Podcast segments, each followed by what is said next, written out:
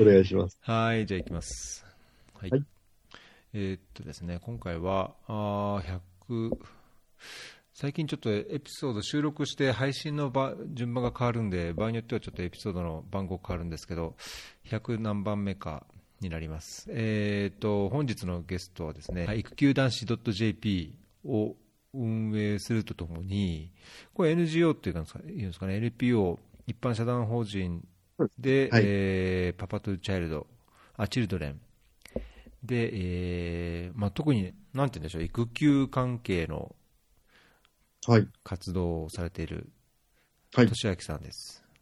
はい。高高橋俊明さんですね。はい。よろしくお願いします。高橋お願いします俊明です。はい。えーっと、なんか細かい、よくこう自己紹介というかしていただくんですけど、なんか細かい自己紹介は、あの、ブログにも書はい。いてあったり、あのええ。まあ、小ノーツに貼るインタビュー記事にもいろいろこう背景がわかることがあるので、まあ、はい。細かいところはそこ見ていただくとして、ただ、はい。あの急にこう本題に入っても、あの で、簡単に、簡単にというか、僕も、僕は逸郎ですけども、あの、はい国際協力の仕事をして、今、エチオピアにいます。はい。お、そうなんですね。えいやーすごいな。なんかいろんなことをやってらっしゃるのと、この100何回、こういう形で配信をしてらっしゃるっていうのはすごいですね。えまあ、暇、暇、暇なわけじゃないですけどな、なんか趣味みたいなもんで。はい。はい。俊明さんは今、とはい東京ですか？にあ、そうです。東京でですあの、東京ですね。もう、割と長いかな。生まれも、大体育ちも東京にいることが長かったですね。うん。え、仕事はなんかえ IT 関係っていうんですかね？なんかそう、IT 関係っていうんですか？その前職は、あの、ワークスアプリケーションズっていうあの、会社にいたんですけど、そこ、そこに10年いて、うん。そこはあの、いわゆるシステムを開発、ソフトウェアを開発している会社で、そこのその自社で作っているシステムをお客様に導入するコンサルタントだったり、うん。最初はサイト担当だったり、最後いたの経理担当にもいて、割と幅広くいろんな仕事させてもらって、去年独立して、で、まあ、幅広くいろいろせっかくやってきたので、まあ、経営課題もろもろいろいろお手伝いできますよ、みたいな形で、あの、いろんな会社さんと仕事させてもらってるっていうのが今です。うん。で、僕は確か、あの、ツイッターで、はい拝見して、なんかこう、受けてくださって。ええあの、面白いなと思って、ありがとうございます。たんですけども、あの、ツイッターのアカウントが育休男子じゃないですか。これなんか育休男子っていうのになんかこう、まあ育休を取られたからっていうのは想像つきますけど、なんかどういう経緯でこれを始めたんですか、はい。えっと、長男が、今、え長男がもうすぐ4歳になる長男がいるんですけど、ん。えーまあ、長男が誕生した時に、うんとまあ、育児休業は取りたいなと思ってまして、で実際に、えっと、仕事も調整して9ヶ月取得をしたんですね。うん。まあ、妻も同じタイミングで一緒に取ってたので、まあ、夫婦でこう、初めての子育てを頑張るみたいな感じでやってたんですけど、えーまあ、ただ取ってますだけだと、まあ、数としては今、日本では本当に少なくて、うん私が取得した2015年とかだと、あの、全体のそのパパになった人たちの3%くらい、へえ。あの、取得しますと。で、ただそれもあの、1日2日だったりとか、まあ、よ、よくて、間とか、あの、それはなんていうか、有給取っただけじゃんみたいな。で、場合によってさんが里帰り出産で、みたいな。で、ちょっと家の片付けしてました、みたいな。それはなんか、ちょっと、育児って感じはないな、みたいな。あったりっていうところで、で、今、最新だと5%少しくらいになってきたんです。まあ、そんなにこう、上がってきてるってことでもない。うん。で、まあそういう状況の中、あ、どうやら珍しい、長期で育児休業を取る男性っていうのは、どうやら珍しいらしいと。うん。で、自分としてはそのやっぱりやってみたかったし、あの、や、みんなもやったらいいのになって思ってたので、でそれをこう何かしら発信して、あの、広めて、まあ、じ、いいも悪いも含めて、こんな感じだよっていうのをこう、広めていくことで、あ、自分も撮ってみようかなとか、あの、夫婦の会話のきっかけとか、まあ、子育てに男性が当たり前に参画するきっかけになったらいいなと思って、まあ、いろいろ発信をし始めたんですけど、まあ、で、な、名前を付けようと、何かしらブログ名をうん。と思って、で、何、ちょっと最初すごいもうちょっとキャッチーに、あのーもう少し長いタイトルにしてたんですけど、あ、あの、採用人事担当だったので、あの、人事高橋が行く、行く、育児休業みたいな、言ってたんですけど、うん、ちょっとなんかピンとこないなと思って、あの、もっとギュッとショートにして、すごいシンプルな名前を付けました。なるほど。こう9ヶ月取られるっていう、取られたっていうのは、結構こう、くなんだろう、苦労ししました？いろいろこう、なんだろう、準備したり、仕事のことを手配したりとか、はい。どんなはい。感じで取られたんですか、9ヶ月っていうのは。えっとですね、まあ、まず一番最初に苦労したのは、んその、上司に言うタイミング。うん。こう、取りま、取りたいな、取ろうっていうのは自分の中では意思決定はしていたものの、のまだその妻が安定期に入ってませんとかっていう時に、うん。のそれはこう、言った方がいいのか、まあでも、あんまり言わない方がいいよねっていう気持ちもあったり、属性をいつオープンにしたらいいのかっていうのが、まあこれは別に育児休業取る取らない関係ないかもしれないですけど、ちょっとあって、なんで言い出すタイミングは最初すごく迷いましたね。うーん。まあ、そう、でも結局、ちょうどその年をまたぐタイミングくらいで、あの、もうそろそろ、な、年、これを上司に言わないまま年を越すの気持ち悪いなって思って、で、結局あの、忘年会のタイミングで上司捕まえて、ちょっとあの、来年なんですけど、あの、うん。育児休業、全部取ろうと思ってます、みたいな話をしましたね。えー、なんか僕のイメージでは、こう妊娠が決まって、あ決まってとか、妊娠が分かって、はい。でまあ、なんかある程度ね、何ヶ月かしてその安定してきて、はい。まあ、どうなるか分からないけども、あのこういう状況なんで、いや、出産した際には休みを取りたいですっていうのがなんかし自然かなとも思うんですけど、まずそもそもそれが言いづらい。そうですそうでね。すねあはい。あの、職場雰囲気的には、うん、すごくフラットで自由で意思を尊重してくれる雰囲気ではあったんですけど、まあただその、そうですね、なんか、初めての経験だし、うんどう伝えたらいいかとか、まあその後どういう手続きが必要かとか、の、わからないことだらけだなっていうのもあったので、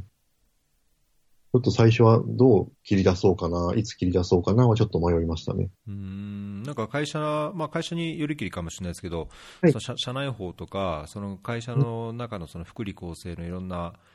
なんかこう情報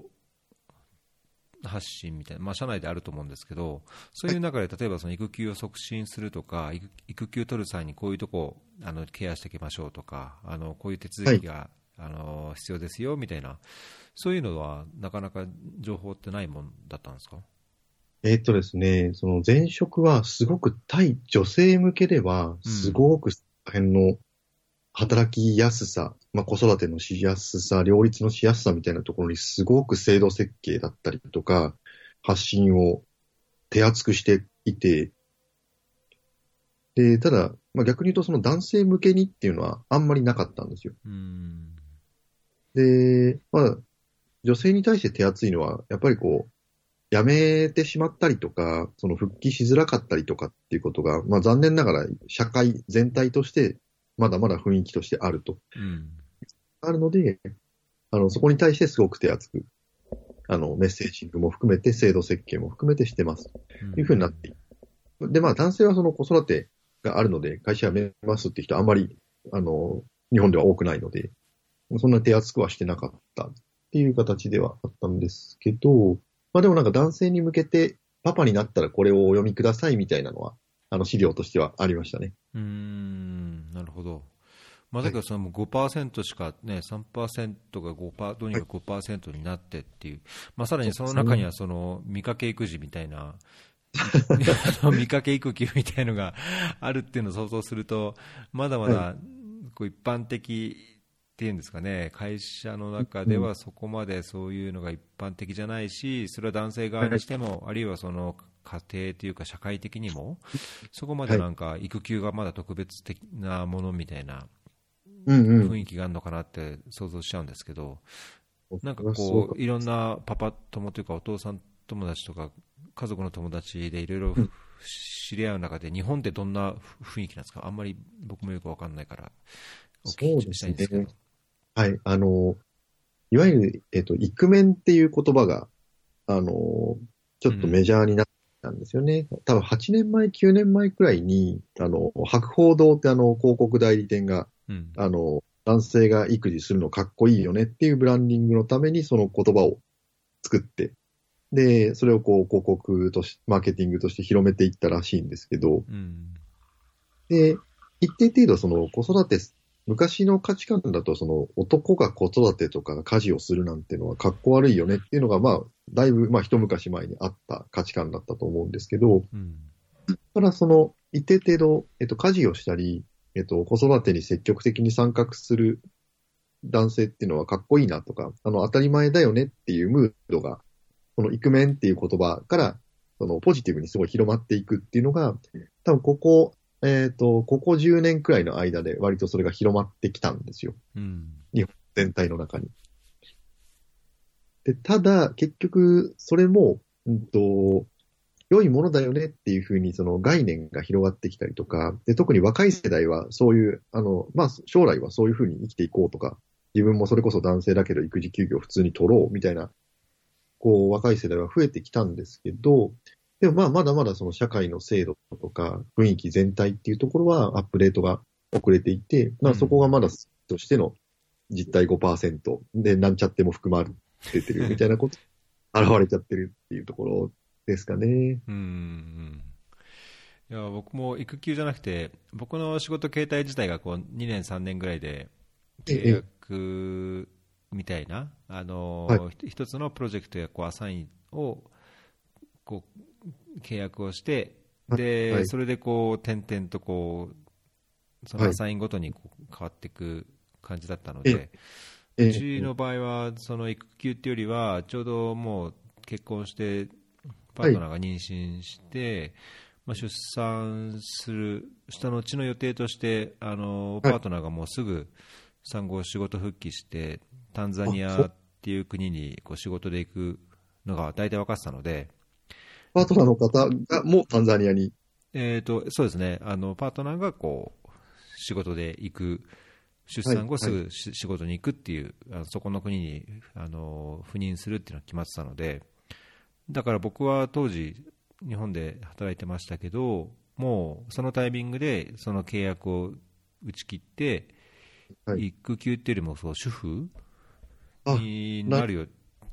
予定をもう前々に立ててそうしたんですね。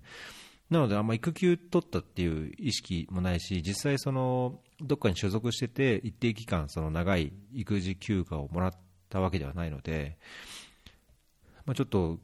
個人的な経験としては、なんかいまいちわからないところなんですけど、なんかそのやっぱり育休が増えないっていうのは、その会社の環境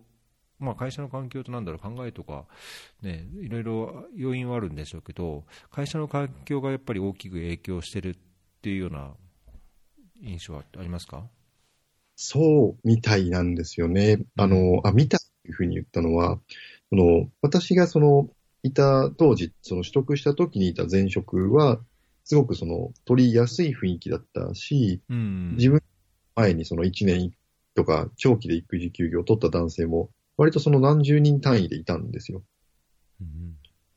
先先人が当たり前にいたので。なるほどね。うん、で、まあ、それも後押しになってすごく取りやすかった。雰囲気もいい会社だったのでっていうところだったんですけど、でもそれこそツイッターとかを見ていたり、こういろんなニュースだったりとか、あの記事だったりとか、こう見ていると、どうやらこうマスは会社っていうのはどうかっていうと、未だにやっぱりその昭和的というか、のそんなするなんておかしいとか、台所に立つなんてとか、その、その奥さんがやればいいじゃんとか。お前は、あの、転勤とかは当然、お前はあるわけだから奥さん連れて行けよとか。いや、みたいな。うちも、ふ、もう共稼ぎ、共働きの方が今、増えてきていてっていう時代こんななんかこう、あの、女は家庭、男は仕事みたいな価値観だけで、やってけてるわけないじゃん、みたいな。いろんなあるじゃん、みたいなことに対して、まだまだ全然この理解がない、まあ、特に上の世代っていうのは、大きくてすごく苦しんでいる、今の子育て世代というか、まあ、30代、20代後半から30代くらいのところが、困ったなどうしようかなって、すごく困っているのが、あの、見て取れる感じですね。うーん。なんか、なんかちょっと笑っちゃうというか、なんだろうな。何を言ってる感じなんですよね。そうそうそうそう。おむつ買ったことないでしょみたいな。いや別におむつ買えなくてもいい、買えてなくてもいいんですけど、そんなに相続ないかなって。思っちゃっうんいやー、なんか、うん、なんかいまいちこういう実感が湧かないっていうのが正直なはいと。ことこですけど、あとその育休って言ったときに、はいい、やそさっきの1日2日取りましたとかっていうのもケースがあるっていうことですけど、はい。あのー、小ノートに貼るこのインタビュー記事はい。にも書いてますけど、まあ、7割以上が2週間未満はい。とかっていう、なんかこれ、これそもそも育休っていうのかっていうのが僕のこう印象なところもあるんですけど、うん、半年以上取るのがその0.1%にも満たないっていうところも含めて、はいそれやっぱり長く取ると仕事に影響がある、あるいは復帰はいし,、しづらくなる、あるいはその仕事を休むことで周りに迷惑がかかるみたいなうんうん。ところがやっぱり影響してるんですかね。そうな、ようですね。その、やっぱりすごく、まあ、いい意味でも悪い意味でも、その日本文の文化としては、その和をもって尊しとなすというか、うんあの、みんながみんなを支え合ってるのですよ。まあ、そういや聞こえはいいんですけど、あのそうでいわゆるその村社会的なところから、あの、い出る杭みたいな形でちょっと違うことをやろうとする、みたいな風になると、すごくこう、排斥されたりとか、排除されたりとか、あの、変なもの扱いされたり、村八部みたいなことっていうのは、まだまだなんとなく雰囲気としてあるんだな多様性を重んじていきましょうって、スローガンとしては、あの、どこでも言ってますけど、ダイバーシティ系、国としてもそれを、とかって言ってますけど、まあ、まだまだ、まだまだだなという感じです。うーん。なんかもし、ね、あれですね、これを聞いてくださった方で、育はい休取りたかったけど、本当、ちょっといや、こういう理由でとか、環境でとか、取れなかったとか、まあ、どうにか取ったけども、いや、こういう、なんだろう、む風当たりが厳しかったみたいなのが、なんかあれば、ぜひ、ツイッターで、でも反応聞いてみたいところですけど、ですねうー。んなんかそう考えると、非常に息苦しいというか、ね、みんなで支え合ってとかって、それこそ育児とか家族こそみんなで支え合ってで、そのかね、会社とか周りもその家族や何かのためにみんなやってるんだから、その通り。っていうかね、そっちの方向にこう気が向くべきじゃないかと思うんですけど。いやもう全く、全くその通りで、何にこだわって、その、自分の首も絞めてると思うんですよね。そういうふうにそのう、ん不寛容な態度をとってしまう人たちっていうのは、そう自分がその苦しい時とかに、まあ、当然助けてもらいたいと思うでしょうし、うんまあそういうのってまあ持ちつ持たれず、助け合いのはずなんですけどね。なんかこう、なんかそんな息苦しさを、の中で生きていくの嫌なんじゃないの、嫌じゃないのかなって思うんですけどね。うんねなんか矛先がちょっと輪を持ってるっていう方その方向がちょっとああ、そうですね。ずれてる気がしちゃいますけどね。そう、そうですね。なんかみんな同じようにせよっていう。いやーそ、そういう時代もあってよかったのかもしれないけど、もう違うので、早く終わりましょう。うんうん本当ですね。本当に。はい。あれですか？あの、俊明さんは、その9ヶ月、えー育休を実際取られて、はい。えっ、と、まあ、まあ、普通にこう、パートナーの方とはい家にいて、まあ、育児をされてたわ。けですよね。はい。ね。なんかブル、はい。この記事、インタビューでは、まあ、いろいろその育休を取るメリットっていうのが書かれているので、あのぜひ、この小ノーツで貼るリンクのインタビュー記事も見ていただければと思うんですけど、あのまあ、いろいろメリット、ぼ僕もこれ、どれもこう共共感できるというか、まあ、僕の場合、育休というか、僕が育児で妻、パートナー仕事みたい。な感じだったんで、まあ戦力2倍になってたわけじゃないとこはありますけど、ただまあ、その育児の本当、何？ブラックなところというか、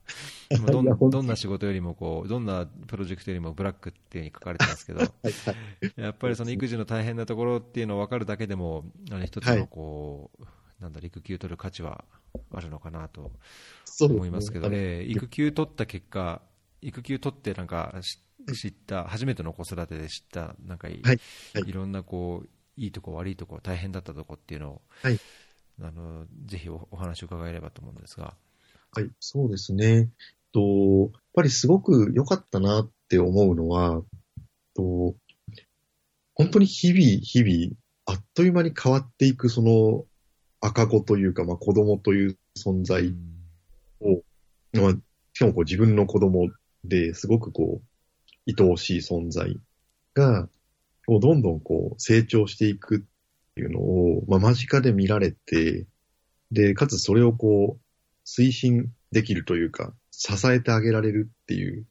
ことが、やっぱりこうすごく幸せではあるなと思ったので、やっぱりこう、ここは本気で、その全力でその初期の段階というか、まあ、まだ今、長男が3歳、あもうすぐ4歳か、うん。くらいなので、この先またね、いろんなことあると思うんですけど、やっぱ一番最初の、なんでしょう、あの、立ち上がりのフェーズというか、で、あの、思いっきり関わったってことは、すごく自分にとっては楽しかったし、あの、貴重だったなっていうのが、やっぱりこう、一番良かったことですね。うん。まあでも、良かったことばかりではないので、うん。ねっていうと、まあ、これも良かったことと言い言い換えることもできるんですが、その、本当に最初の2、3ヶ月くらいはですね、想像をはるかに超えるしんどい。本当に、こ本当高く食ってたなぁと、という、ね。もっとこう勝手に育っていくんじゃないかとか思ってたんですけど、あ当たり前ですけど、まあそれは勝手には育たないし、うんに育たないどころか何にもできないので、この子子供、赤子生まれたて、うん。なんか常に何かしてあげないといけない。で、かつそれがランダム生成されるコマンドとしてこうそか来て、で、そのコマンドが明快なコマンドだったら、まあそれをやればいいんですけど、あの、ふんわりとなんかこう、不機嫌であるとか、あの、なんとかせよみたいなコマンドだけしか来ないから、もう少し要件定義をしっかりしてくれよみたいな、思ってしまって、まあでもなん、なんでとかなくな泣いてたりするわけなので、うん、確かにね。うんいやその、比較的、その、コンサルタントみたいな仕事をしていく中で、していたので、うんあの、ロジックで組み立ててこういうふうに解決していくみたいなことは、まあ得意だったり好きだったりしたんですけど、まあロジックとかそういう話を完全にぶち壊してくる存在。なので 確かに。確かに。なんでかっていうところを追求していくと解決策が見えるとかじゃねえぞ、これはと。著しくこう、辛い。しかもこう体力も削られていく。うんっていうこう差し込み差し込み。で、それは本当にしんどかったですね、心身。俺辛いと。はい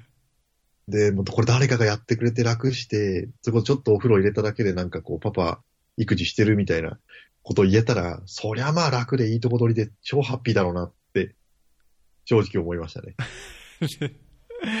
確かに、確かにね。いや、お風呂入れた、なんかおむつの、おむつ変えてくれてとか、なんか、それがいかにも育育児で助かるっていう、ね、はいあの、イメージ持つこともあるのかもしれないですけど、実際そんだけじゃないですもんね。いや、いや本当に分かっていた嬉しいです。わたもう本当分かっていただける方がいると、すごいこう救われる。うん。やっぱ分かんない。ややんなやんなければ分かんないから、そうか。多くの人は分かんないですかね。そうですね。自分自身も、その、育児休業取りたいとか言ってたりとか、そういうことに対して、一定程度その意識がきちんとこう持ってたつもりではあったものの、初めて見てあることっていうのはすごくたくさんあったので、あこれはその、まあなんでしょうね。あんまり学校教育の中だったり、社会の中で、男性が育児とか、まあ子育てとかに関わるっていうところに触れる機会って全然ないので、うんまあ少なく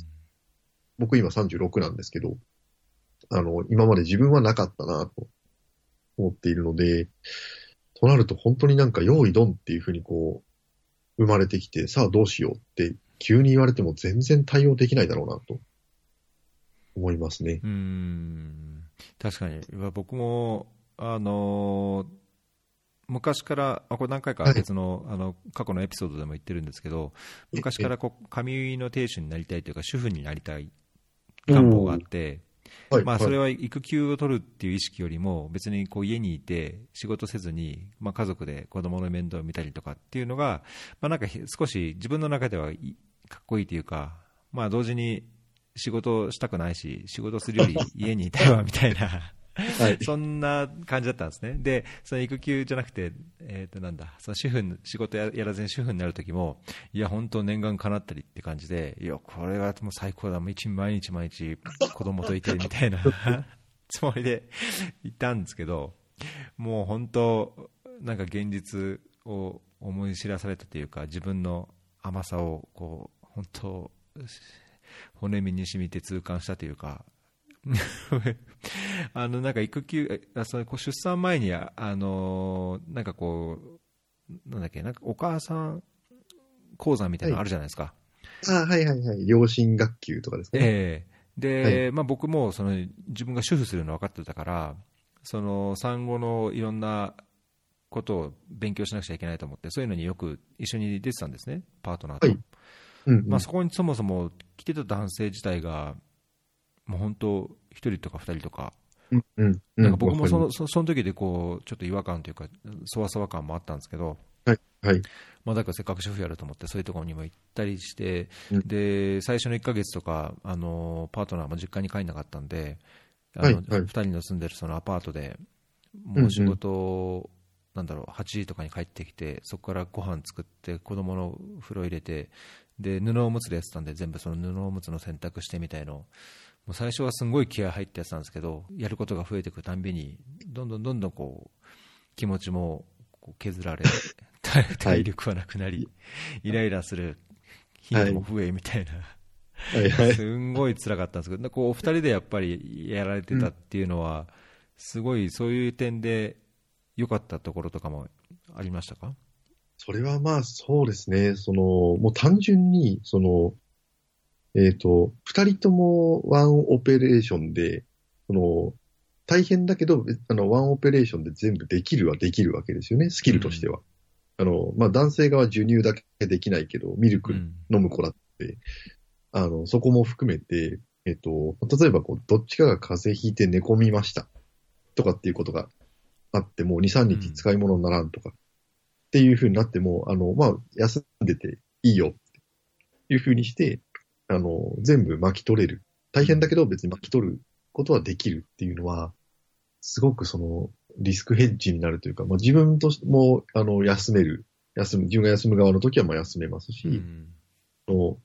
妻が、あの、具合悪かったりとか休みたかったら、こう自分が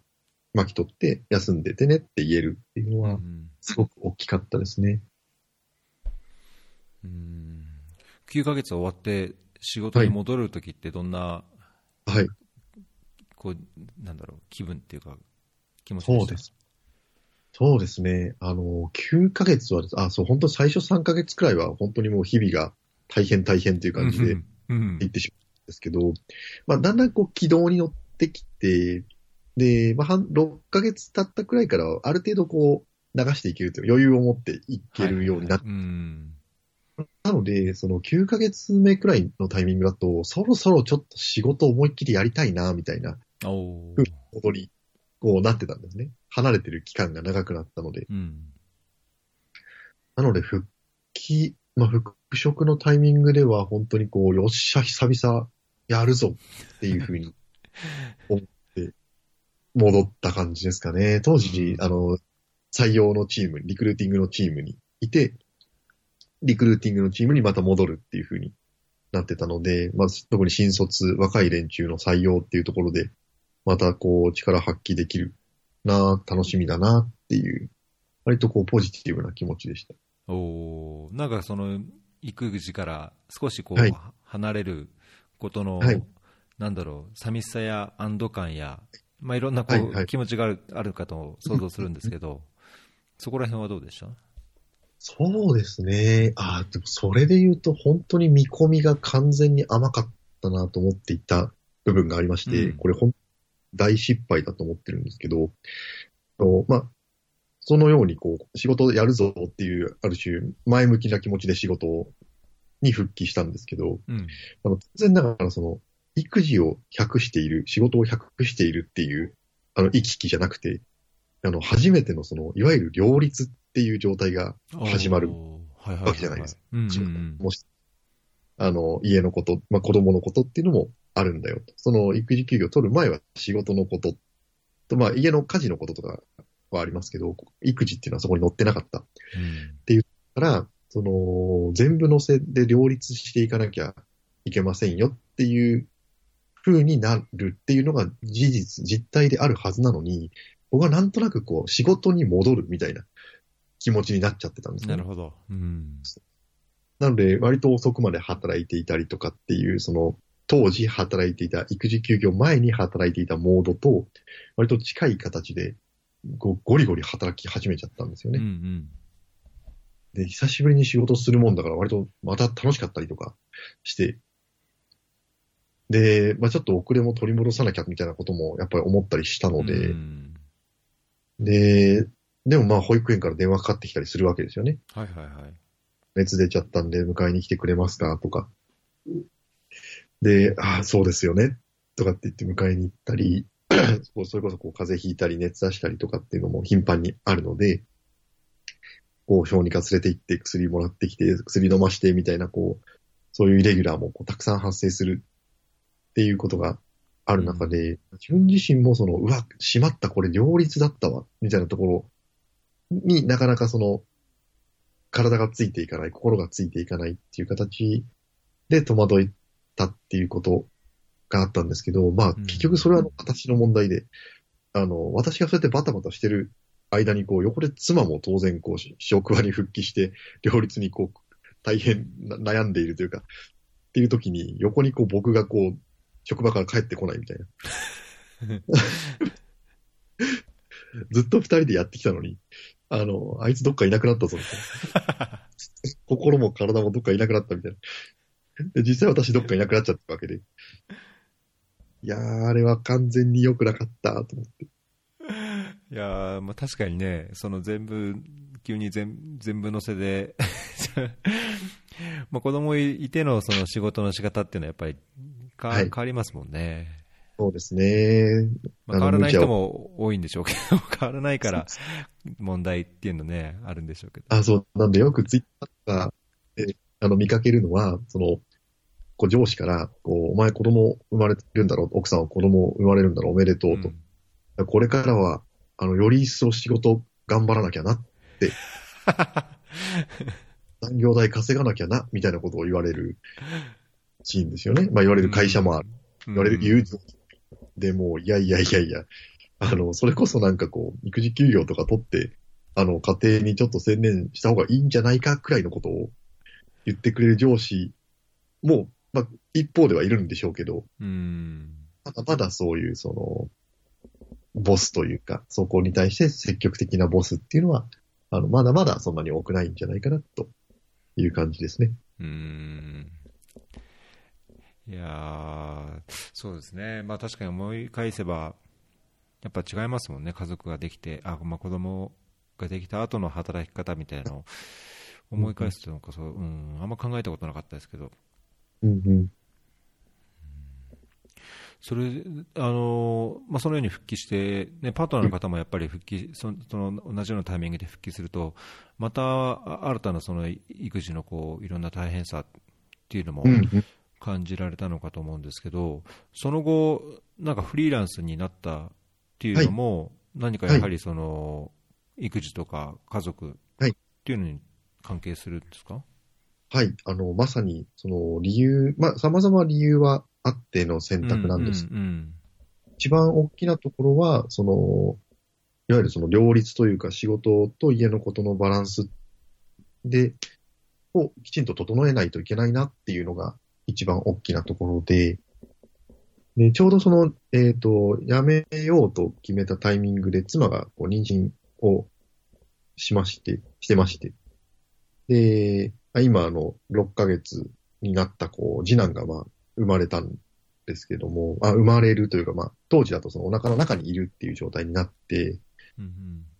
で、改めてその、まあ、じゃあその、上がまあ2歳とかなって、まあ、ある程度落ち着い、まあ、落ち着いてきたというか、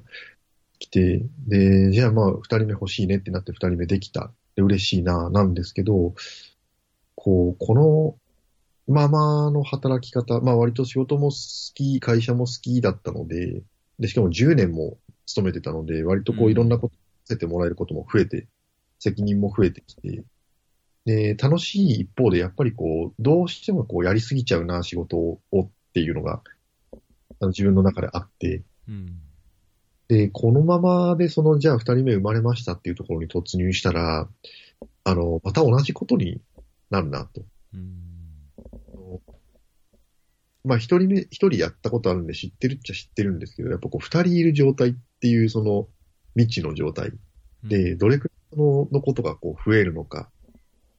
どれくらい対応できるのかとか全然わかんない中、こう、またなんかこう、仕事忙しいんでごめんねみたいな形で、あの、二人分よろしくっていう感じになっちゃうのはもう絶対ダメだと。うん。いうことがあり、な別に会社も好きだったんで、あの、しばらく時短にしますとか、また育休取り、取りますとか、あの、全然言ってもよかったんですけど、うん。あ、でもまあ、あの、みんな一生懸命働く会社だったし、それに馴染んでしまって好きだったっていうのもあるので、ここでなんか自分は、まあ育休取ったりはしましたけど、あの、ちょっとセーブして働きますっていうのはちょっとなんか、しっくりこないなと思って、じゃあもう、まあフリーランスにななろうということよりは、その、家庭に、おその、時間とかリソースをきちんと使えるような働き方にしようと思って、うん。その形態として、まあ、フリーランスっていう形を選んだっていう感じで辞めましたね。うん。だからあの、実はその妻妊娠中で、あの、のタイミングで私辞めてたの、辞めたので、うん。まだ決まってなくて、あの、何社かこう、これからちゃんと面接とか面談とか受けようっていう感じだったので、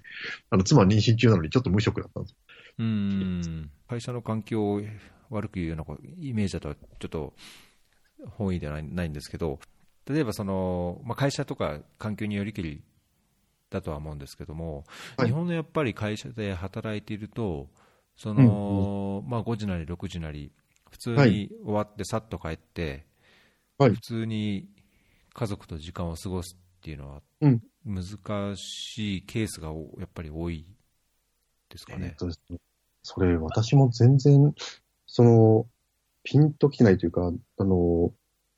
黒、えっと、まあ、えっと、多分、は半々なの、まあ割合わかんないですけど、どっちもいると思う。まあいらっしゃるというか、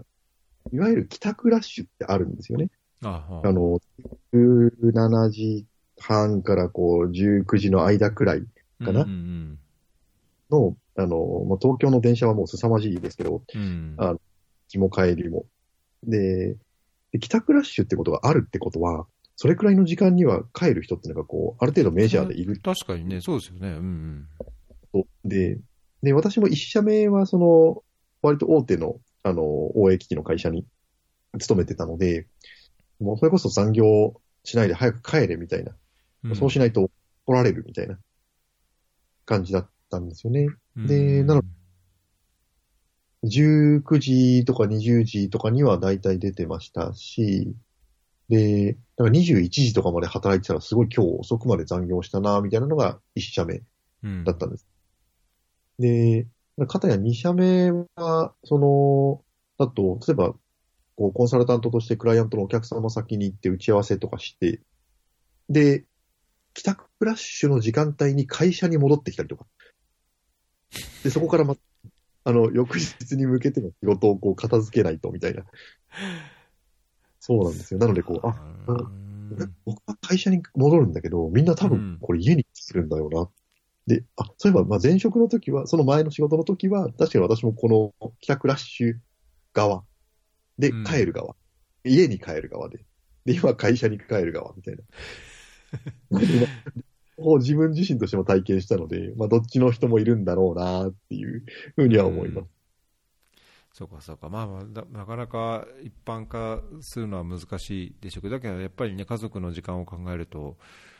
そういう就労環境というか、っていうのも、やっぱり影響ししますもんね。ねすごく大きいと思います。うーん。そうかそうか、それじゃあそういう理由もあって、まあ、それだけではないうんうん。ものの、まあ、いろんな理由もあって、フリーランスになられて、まあ、はい今はその、より家族で時間を過ごすそうですねことをや。っぱり大切にされてるっていうことですね。そうですね。すごく、あの、ありがたいことにご縁で、あの、何、何社かと、あの、業務委託契約で、その、まあ、人事のだったり、まあ、経理だったり、まあ、自分のいろいろやってきたことを踏まえて、まあ、事業のお手伝いをさせてもらってるんですけど、まあ、でもそれぞれの契約で、あの、まあ、じ、これくらいの時間で働いて、で、在宅も OK で、うんとかっていうのは明記させてもらって、で、その上で、えっと、今は本当に、基本的には19時台には家にいるかな。うんで晩ご飯食べて。で、朝は、あの、ずっと、こ保育園に子供連れて行くのはずっとやってたんですけど、えっと、今は週に1回は迎えに行くのも僕がやってます。うんうんすごくこう、改善したというか、あの、狙いを通りにきちんとそこに対して家族とかに、家族とか家庭っていうところにきちんとリソース使えるようになったなっていうのはすごく良かったことですね。うん。うんで、その中で、あれですか、はい。あの、パパ未来会議？ああ、はいはいはい。っていうのを、えー活動です。P2C、はい。これはそその今までのその流れの中で、いつ頃どういう形で立ち上げられたんですか、はい。えっ、と、これはですね、P2、パパトゥーチルド連略して P2C という社団法人なんですけれども、と去年のですね、2018年の8月の8日、あーとパパキおなんですけど、そう、パパの日に、あの、発足をしまして、うん。もともとその、えっ、と、2年半前くらいから、その、そこは私、最初の方は私関わってなかったんですけど、パパたちが、その、まあ、仕事しながら、こう、割と両立で悩んだりとか、こう、初めての育児に戸惑ったりとかしてる、るあの、特に今経営者、若手経営者とかが、あの、そういう話ができ、をしてたら盛り上がって、で、せっかくだからこれなんかちょいちょい集まって、パパ同士話しようよ。うんでそれパパ未来会議とかって呼ぼうぜ、みたいな風に始まったらしいんですね。うん2年、3年前に。で、そこからこうやっていったら、すごくこう、まあな、パパ仲間がすごい増えてきたらしいんですよ。こう、話せる場所がないと。うんそのパパたちで。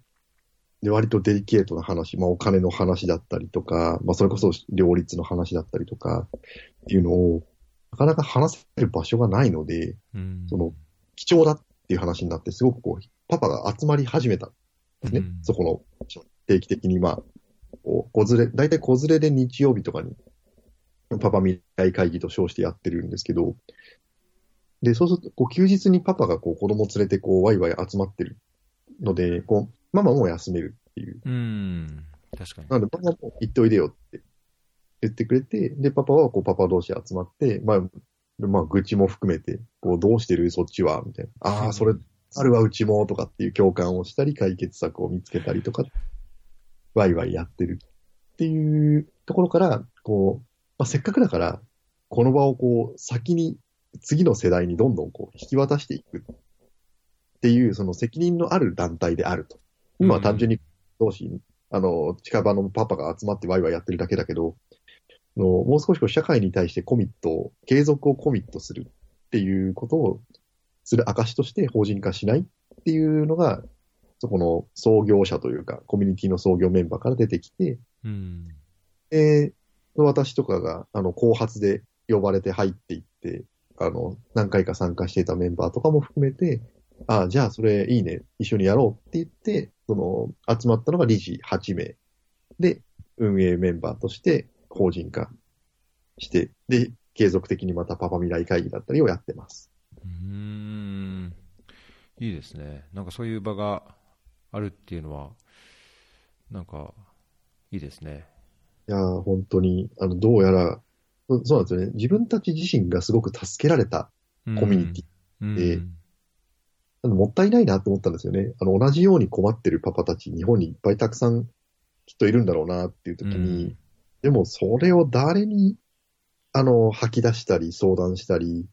していいやらわかんないよっていう、そういう場がわないなっていう課題を解決してあげられるっていうのがすごくこう僕たちの価値なんじゃないかなと思って継続してます。うーんなんかこのイベントの写真見ると、はいその女性もいらっしゃる感じもありますけど、これは必ずしもそのお父さんだけじゃなくて、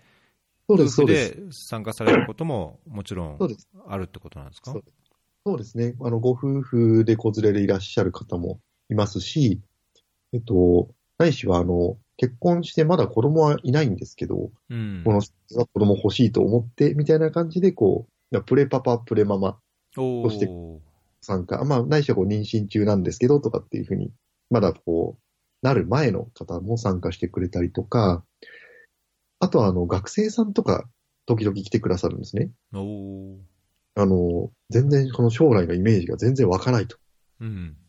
で、働くイメージも湧かないし、子供がいるイメージも湧かないし、うんまあでも、いいパパとかいいママになりたいな、みたいな。っていう、そのふんわりした状態。うんちょっとなんか、それこそツイッターとかで見見かけて、え、実態見に行きたいんですけど、僕はパパじゃないし、学生ですけど参加していいですか？みたいな。うん声をかおーでああ、もう全然もうウェルカム、ウェルカムとかっていうふうに来てくれたりとかっていうこともあります。へーそれはいいですね。はい、すごく日本ってやっぱりね、子供と結構こうと、僕がよく生活する途上国だと、うんあのーもう小学生ぐらいになれば、下に子供がいっぱい、ね、弟や妹や、まあ、近所の子供がいて、みんながもう束ねて、そういうのは面倒見ないとみたいな、うん。まあ、昔、日本にあったようなやっぱり社会とか雰囲気ははい。あると思いますけど、日本ってやっぱりまあそんなに子供に触れる機会も、ね、なかなかないと思うので、はい。そういう学生の方とかも含めてね、その子供、あるいは子育てをしてるいろんな家族と触れ合うっていうのは、なんか、とってもいい機会な気がしますね。ですね。なので、すごく次世代につないでいこうとして立ち上げた団体に対して、まあ、次世代がこう、なんでしょう。勝手にこう、来てくれるっていううん。のは、すごくこう、嬉しいというか、ありがたいですね。うーん、いいですね。なんか僕、今でも忘れないんですけど、そのいあのーはい育育休じゃなくて、その主婦してるときに、えっ、と、まあ、年に1回ぐらい日本に帰ってきてたんで、はい日本に帰ってきて、まあ、同じようにその、まあ、子育てをしてて、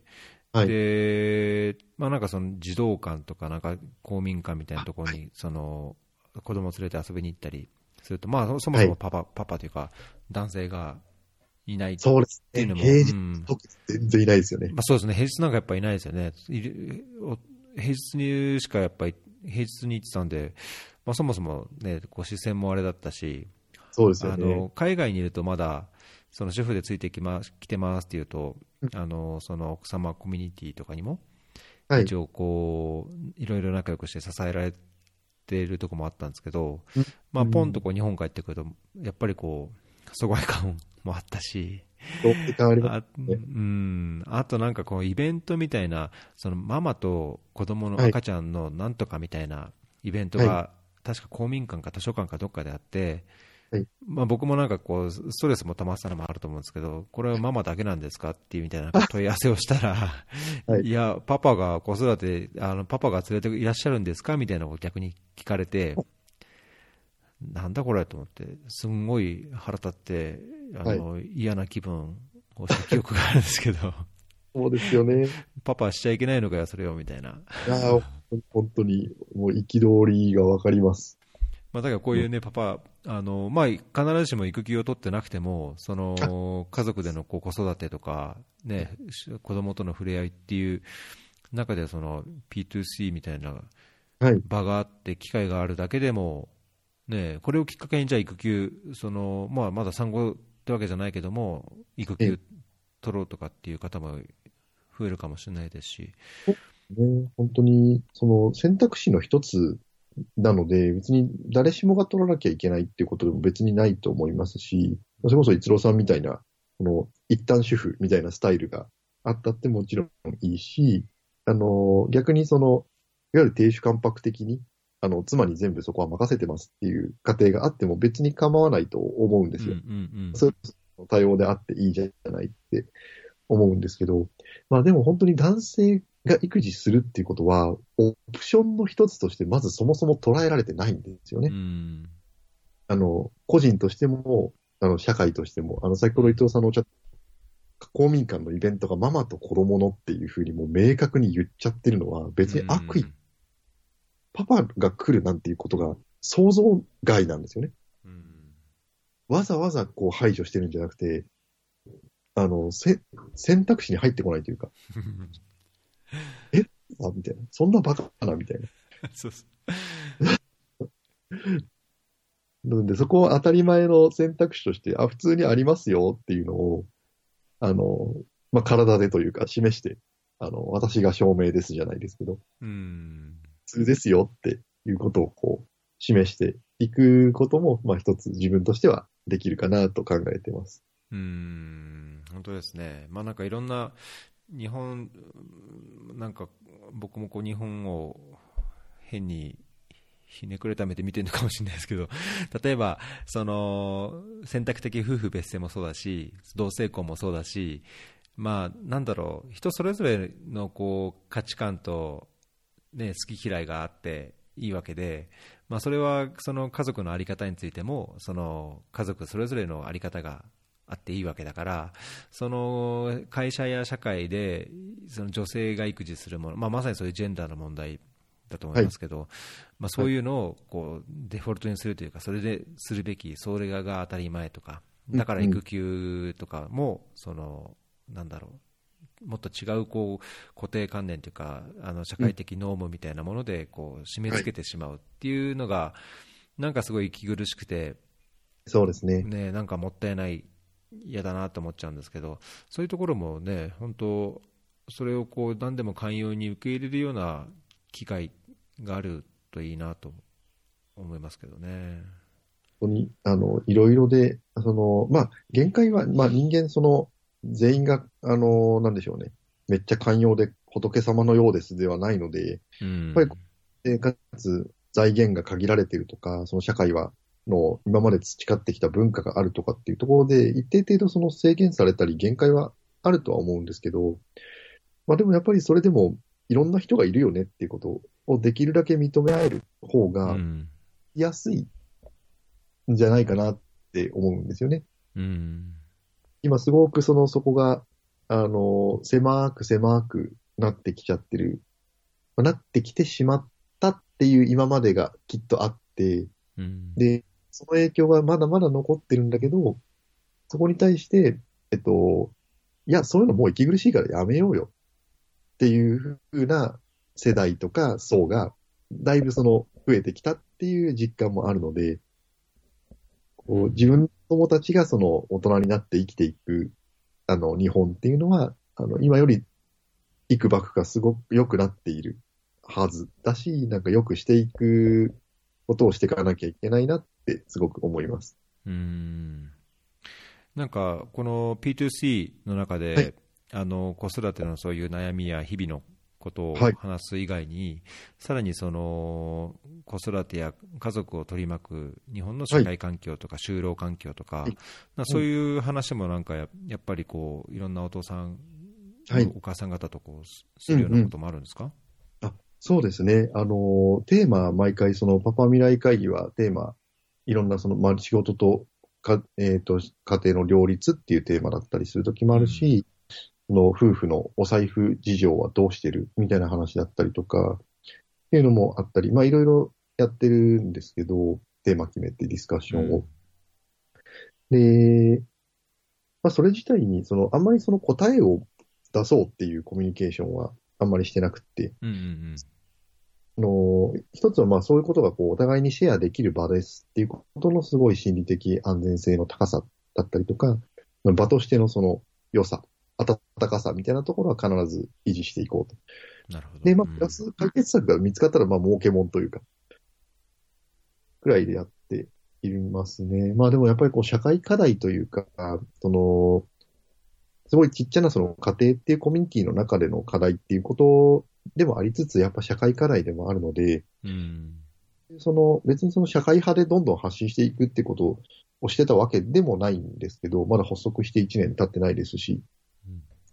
まあ、でもいろんなそのメディアさんだったりとか、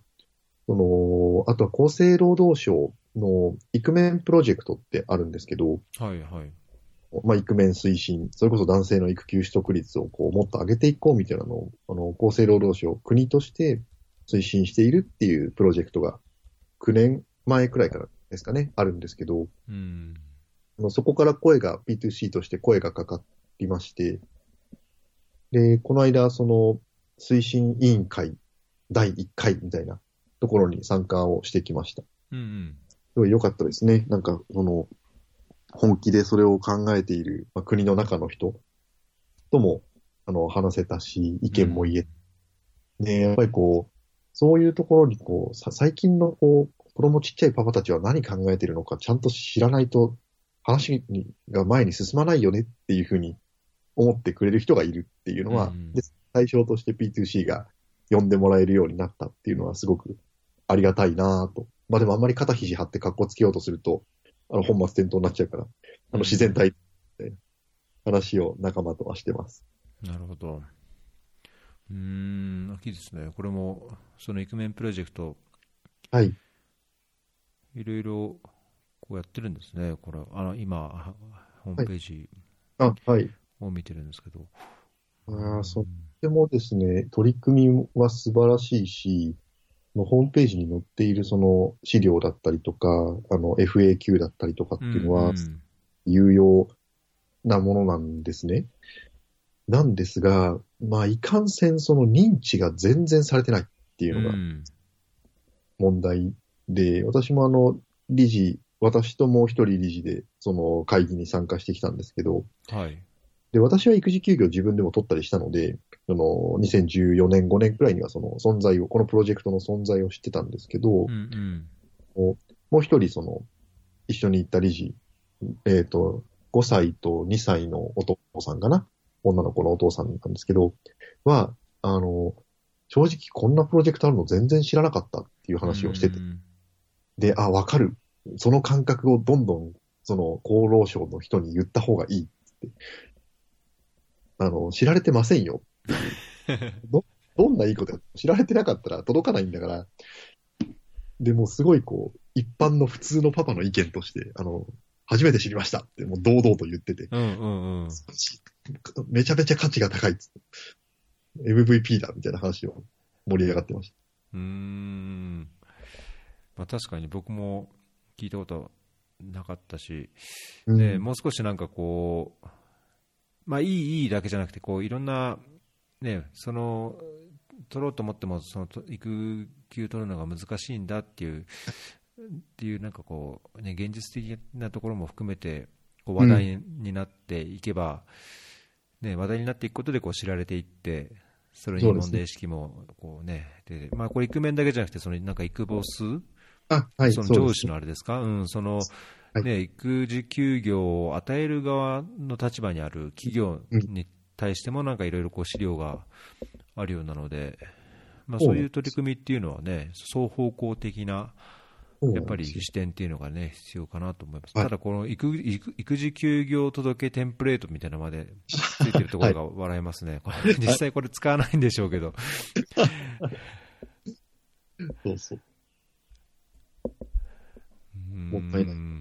せっかくなんかいいことやってるのに。うーん P2C は基本的には東京で、あのーまあ、東京中心の方をが対象に運営されてるっていうことですか？はい、あの、今は、まあ、初期的には、まあ、みんな東京で出会ったメンバーなので、東京周辺でやって、まあ、ゆくゆくいろんなところに支部とか、この、作れたりとかするといいね、くらいで始めたんですけど、うん。早速ですね、えっ、と、この間、えっ、と、岩手県の大船渡市というところうんを、あの、福祉協議会さんっていうところから、あの何かその、アエラかな？何か雑誌に載った記事がウェブに転載されたはいはい。P2C の、のをこうご覧いただいたらしくって、で、その地域でずっと、それこそなんかママ向けにママ向けにっていろいろこうイベントをやったりとかしてたらしいんです。うん。で、でただなんかずっとパパもいるのに、パパ向けに何もできてないみたいなことをすごく課題に感じてらっしゃったらしくて、うんで、あの、ホームページから、あの、何か、そのパパ未来会議みたいなことを、こちら岩手県大船渡でもできないかみたいなことでお問い合わせをいただいて、うん何回か打ち合わせをウェブでした上で、あ、じゃあちょっと理事何人か行きますっていう話をして、あの、この間出張をしてきました。えー、いいですね、社協が、社協がなんかそういうのをやるっていうのは、まあ、ね、理にかなっているというか、うん。まあ、とってもいいですね、そういうのがあっちこっちに広がっていって、いや、本当そうですね。なるやっぱりこう、あの、行ってみて思ったのは、あの、で、うん。向こうのパパさんたちと一緒にパパ未来会議やったんですけど、うんあの、まあ、そもそも来てくださってありがとうっていうこともそうでしたし、こう、話やっぱりしていく中で、あの、まあ、当たり前ですけど、あの、同じだな、こう考えることとか、その、同じパパ同士だなっていうのは、あの、当たり前に改めて感じて、で、あ、これまあ、ってことは多分世界共通だよねっていう、うん、あれだからなんかしてあげたいとか、まあでも、働くっていうのもしなきゃいけない。だでもこう、この、子供の将来どうしようとか、っていうことで何か考えて一生懸命っていうのはまあ当たり前、普通だな、グローバルだなと思って、うんうんどこ行ってもパパ未来会議は勝ち出せるっていうなんか自信をつけて帰ってきました。おおーじゃあなんかそういうお問い合わせというか、調整がつけば出張して、はいいろんな地域でそういう東京で普段やられてることもこうやることができるってことですね。ですね。あとはなんか今、うんえっと、修学旅行の一環の社会勉強として、ほこのいろんな社会課題の現場を、につないでいくみたいなことをやっている、あう。の、リディラ、リディラバというですね、これも社団法人かな？っていうところがあるんですけど、まあ、社会課題に対してを知るツアーみたいなのを企画している社団法人かな。で、そのうん理由として修学旅行の一環として社会課題の現場に触れてみるっていうコンテンツも持ってるみたいなことらしいんですけど、うんでそこからも声をかけていただいて、なんでこう、向こうから来る。東京の P2C のあのメンバーの生身のパパの話を聞きに、うんあの、地方からこう修学旅行生が来るっていうツアーの企画を今してます。へえ。なんかじゃあだいぶ横の広がりがそうなんですよで。きてきて、うん。もっとゆったり成長していくつもりだったんですけど、思いのほかこう、あの、引き合いがありがたいことにあって、もう理事メン理事メンバー全員副業で仕事しながらとか経営しながら、で、私もフリーランスでやりながらその B2C はやってるので、あの、そんなにリソース割けないけど、みんなどうするみたいな。話で、こう嬉しい悲鳴を あげて、いやいや、本当ですね。なんか嬉しい悲鳴というか、いいですね。はい、ありがたいことに。うんじゃあ、これからは、まあ、ご家族の時間も大切にしつつも、はいこの P2C でのこう活動というか、つながりや広がりを、はいどんどんどんどん楽しんでいければっていう感じですかね。そうえそうですね。はい。本当に、だから、まあ、家庭と、その仕事と、まあ、P2C はライフワークかなと言って、だその、まあ、三方のバランスがそのうまくいくと、すごいいいかなと。で、やっぱりこう、家族あっての P2C なので、うんうんうん P2C そうですけど、なので、その、本当にこう、今ちょっと家族の方に時間割かなきゃいけないから、みたいな風にメンバーが言ってきたときは、あ、じゃあそこはもう全部巻き取るから、あの、もうしばらくはお前はもう、もう出てくんだ。もうスラックにも登場すん、うん話をして、あの、家に押し込ん、追い込んで。うんそうですね。で、解決したから、あの、こそれこそ子供が入院したとか、いうのを、退院したから戻ってきたよ、みたいな。おおよかったよかった、みたいな。入院中に出てきたらぶっ飛ばすとこだったぜ、みたいな。お前はただ、パパを、つって。確かにね、それで P2C のために、いや、家族との時間を、ね、犠牲にしてとか言ったら、あの本末転倒になっちゃいますよね。まさになので、本当に。みんな気をつけよう。確かに、多分面白いし、やりたくなっちゃうけど、うん本末転倒にならないように。言いながらやってます。おーいいですね。なんか本当、仕事っていうか、普通の会社でもね、どんどんな環境でもやっぱりそういう家族第一っていうか、そういうのがこう理解し合えるとなると、なんかすごいいいなって思いますね。あ、本当ですね。はい。何か今後の活動とか、あるいはその P2C やいろんな育育休関係で、はいこれは言っておきたいとか、なんかあありますか？そうですね。えっ、と、具体的なですね、イベントの告知としてはですね、うん。とえー今年2019年の8月の4日の日曜日にですね、はい。えっ、と、P2C のダディバーシティフェスっていうのをやります。ダディとダイバーシティをかけてダディバーっはいはいはいていう風に名付けたんですけど、これはあの、ミッドタウン日比谷でですね、ちょっと大きな規模で、あの300名規模くらいの大きなイベントを今企画していますと。これも、まあ、パパ未来会議をこう大きくしたみたいな感じで考えてるんですけど、あの、もっとこういろんなパパと繋がっていけたらいいなって、まあ、パパだけじゃないですけど、うん体感いいな、この価値をっていうのがあって、まあ、一つ大きくイベントを打ちますというのが、あ、ありますね。そこ、まあ、これなんかもうサイト、どっかに出てるんですか？いえ、これはですね、まだ今まさにですこね、作って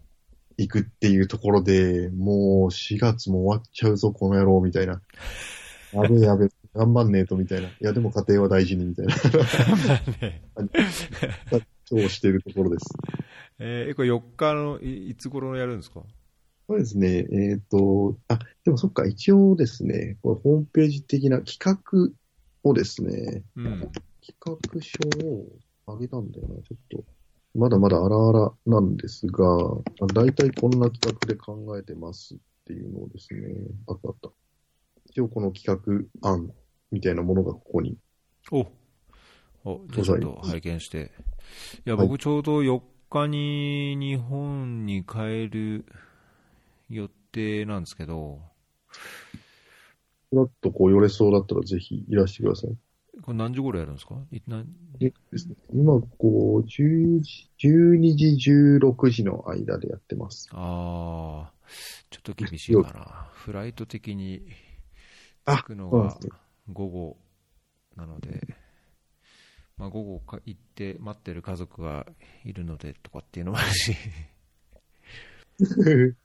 まあまあ全然あの、ご都合がちょうどつけばくらいで。あの、あのえーすごいですね、300人ぐらいそうなんイベントって。もう本当にこれもね、やるぞって、その発足、うん。今日1月8日パパの日、発足の時点で、あの、うん。すこの場所を提供してくださってるそのベース Q さんっていうところの方も、まあ実際パパですごくこう我々のうん。してくださって、仲間意識持ってくださったっていうのがあって、まあそういうご縁もあって、ああ、もうじゃあなるほどそうみたいな話に、当時からもう去年の8月くらいからなってたんですけど、まあいかんせん場所だけ取れたけど中身を決めてないっていう状態で、やばいやばいっつって、決めない。まあ、だけどまだ4月、ね、5、5 6、7、8、まあ、4ヶ月弱ぐらい。なんとか形にします。うーん。いや、僕もその1週間、ちょうど1週間後の10日はい。の土曜に、このポッドキャストフェアリーのうん。ミートアップイベントをやろうと思ってるんですけど、あそうなんですね。えーまあ、ただ場所も決めてないし中も中身も決めてないし まあまだのほほんとしてるんですけど、あまあ、ーすごい。300人規模になるとやっぱりね準備とか関わる人も多いでしょうしそうなんですよ。スポンサードとかたり、企業ブース出したりとか、で、それはいくらにしな、すると妥当なのかみたいなところの試験、んまあ文、文化祭的な感じでちょっと楽しいかなと。うんうんうんうんいいですね、まあ、ちょっと時間的に厳しそうですけどもしあのチャンスがあれば。顔出したいところですけどえそうですね。まあ、でもこれくらいです。あの、告知。こんなのやってます。やります。えこれリンク貼っても大丈夫なんですか？このあ、大丈夫です。大丈夫ですか、あじゃあ、これも貼って、またなんかじゃあ詳細決まったら、あのー忘れなければ、詳細いただければ、あのー、小ノーツはまたアップデートして、あありがとうございます。はい、配信しておきます。はい。じゃあ、あれですね、せっかくの土曜日お休みのお時間をいただいてありがとうございました。いえいえ、とんでもないです。日本はあれですよ、10連休の初日です。あ、そっか、10連休か。どっかそうなん出かけるんですか？そうですね、あのーお互いの私、妻、それぞれの実家に子供を連れ暗夜するっていう感じなので、あの、あんまりこう、大人はこう、休みっていう感じではないんですけど。まだご実家行くと多少はね、あの あの、面倒見てたりとか。見ていただいて、うん。それは ご両親もね、楽しみでしょうし、そうそうそうそう。いいですね。はい。そうしようと思います。うん、そっかそっか。あ、これもうカレンダー上10連休なんでしたっけ？そうなんです。今年は、今年だけ、こあ、そっかそっのか。、1日があれだから、あるって挟いうまれて、うん。そう、なんかこう、なんかもう、もう全部休みにしちゃえみたいな、すごい雑な感じで決まっていって。全日本的に10連休にしますみたいな。え、え、10連休みたいな。割とここ、いる、それこそパパママが、あの、ずっと子供が家にいるじゃんみたいな。ずっと面倒見なきゃいけないじゃんみたいな。確かに。学校行ってくれよみたいな。うん、そうそう、それありますよね。別に可愛い、可愛いし大好きなんですけど、ずっと、ずっといなさいと言われるとちょっときついみたいな。うん。いや、ううちも、うちもというか、まあ、はいその海外も、その、学校が、まあ、春休みとか、なんとか休みで、結構1週間とかドカって休みとか2週間休みとかあるんですけど、はいまあ、やっぱり、どこの家庭も、まあ、そういう外国人で来てる家庭で行ってる、まあ、インターナショナルスクールの、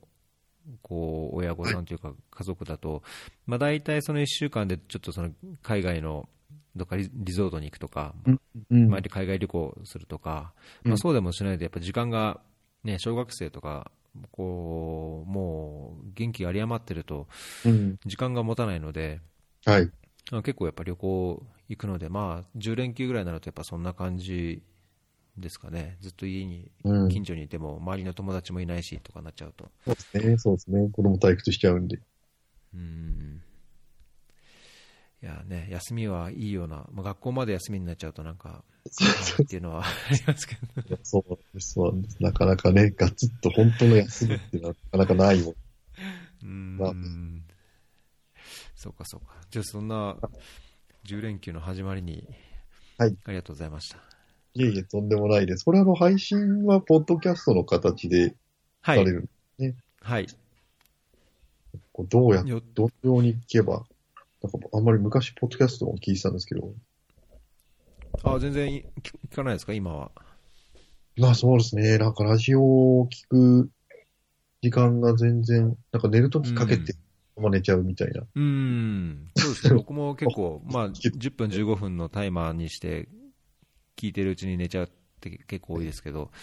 あのーまあ、スマートフォンでもタブレットでも、はい。あのーまあ、Android でも iOS でも、はいはいポッドキャストアプリがあるので、あのまあ、購読していただければ、新しくこう配信したやつはどんどん自動で更新、ダウンロードされるんですけど、まあ、そう購読しない場合でもあの配信した際にはご連絡するので、ありがとうございます。あのタグをつけて、はい。えータグじゃないか、あのメンションして、えー配信しましたっていうのを、あ。のポッドキャストのツイッターアカウントから配信してるので、えありがとうござい。ますえそれを受けた際に、あのーその、なんだろう、ポッドキャストのところではい。ダウンロードいただくか、ホームページだと別にダウンロードしなくても、そこから、あのー再生できるので、そうなんですね。いはい。や、もうめちゃくちゃプロモーションしますよ。おぜひ、あのー パパの皆さんににも、はい。ええ。まあ、逆にそういう、なんだろう、こう、不安や、なんかこうね、うん。育休取りたいけどどうしよう、みたいな方にもこう届いてくれると、嬉しいなとは思うんですけど。ですね。ありがとうございます。いつくらいの目安ですか？うーんと、そうですね、今日日、あれ、今日土曜か。土曜で、えーっと、1個詰まってる、1個配信予定のがあるので、まあ、来週土曜、うん来週末か、はいはい。まあ、週の半ばに行けるかもしれないですし、5月まあ、1週間、の、あの、初旬のどっか感じ？そうですね、1週間、この1週間のうち、1週間から1週間半のうちにできるたって感じですかね。あいやもう全然せかす、あの、つもりはないので、もう心待ちにしております。はい。楽しみです。ぜひ、いろんな方に聞いていただいて。あの、あ、そうですか。あの、ラジオによってこう、っていうのはちょっと照れくさいですけど、楽しみにしてます。はい。じゃあ、あの、その時はお知らせします。ありがとうございます。はい。いや、こちらこそとてても、あの、良かったです。楽しかったです。はい。はい。じゃあ今日は、えっ、と、としあきさん、高橋としあきさんでした。ありがとうございました。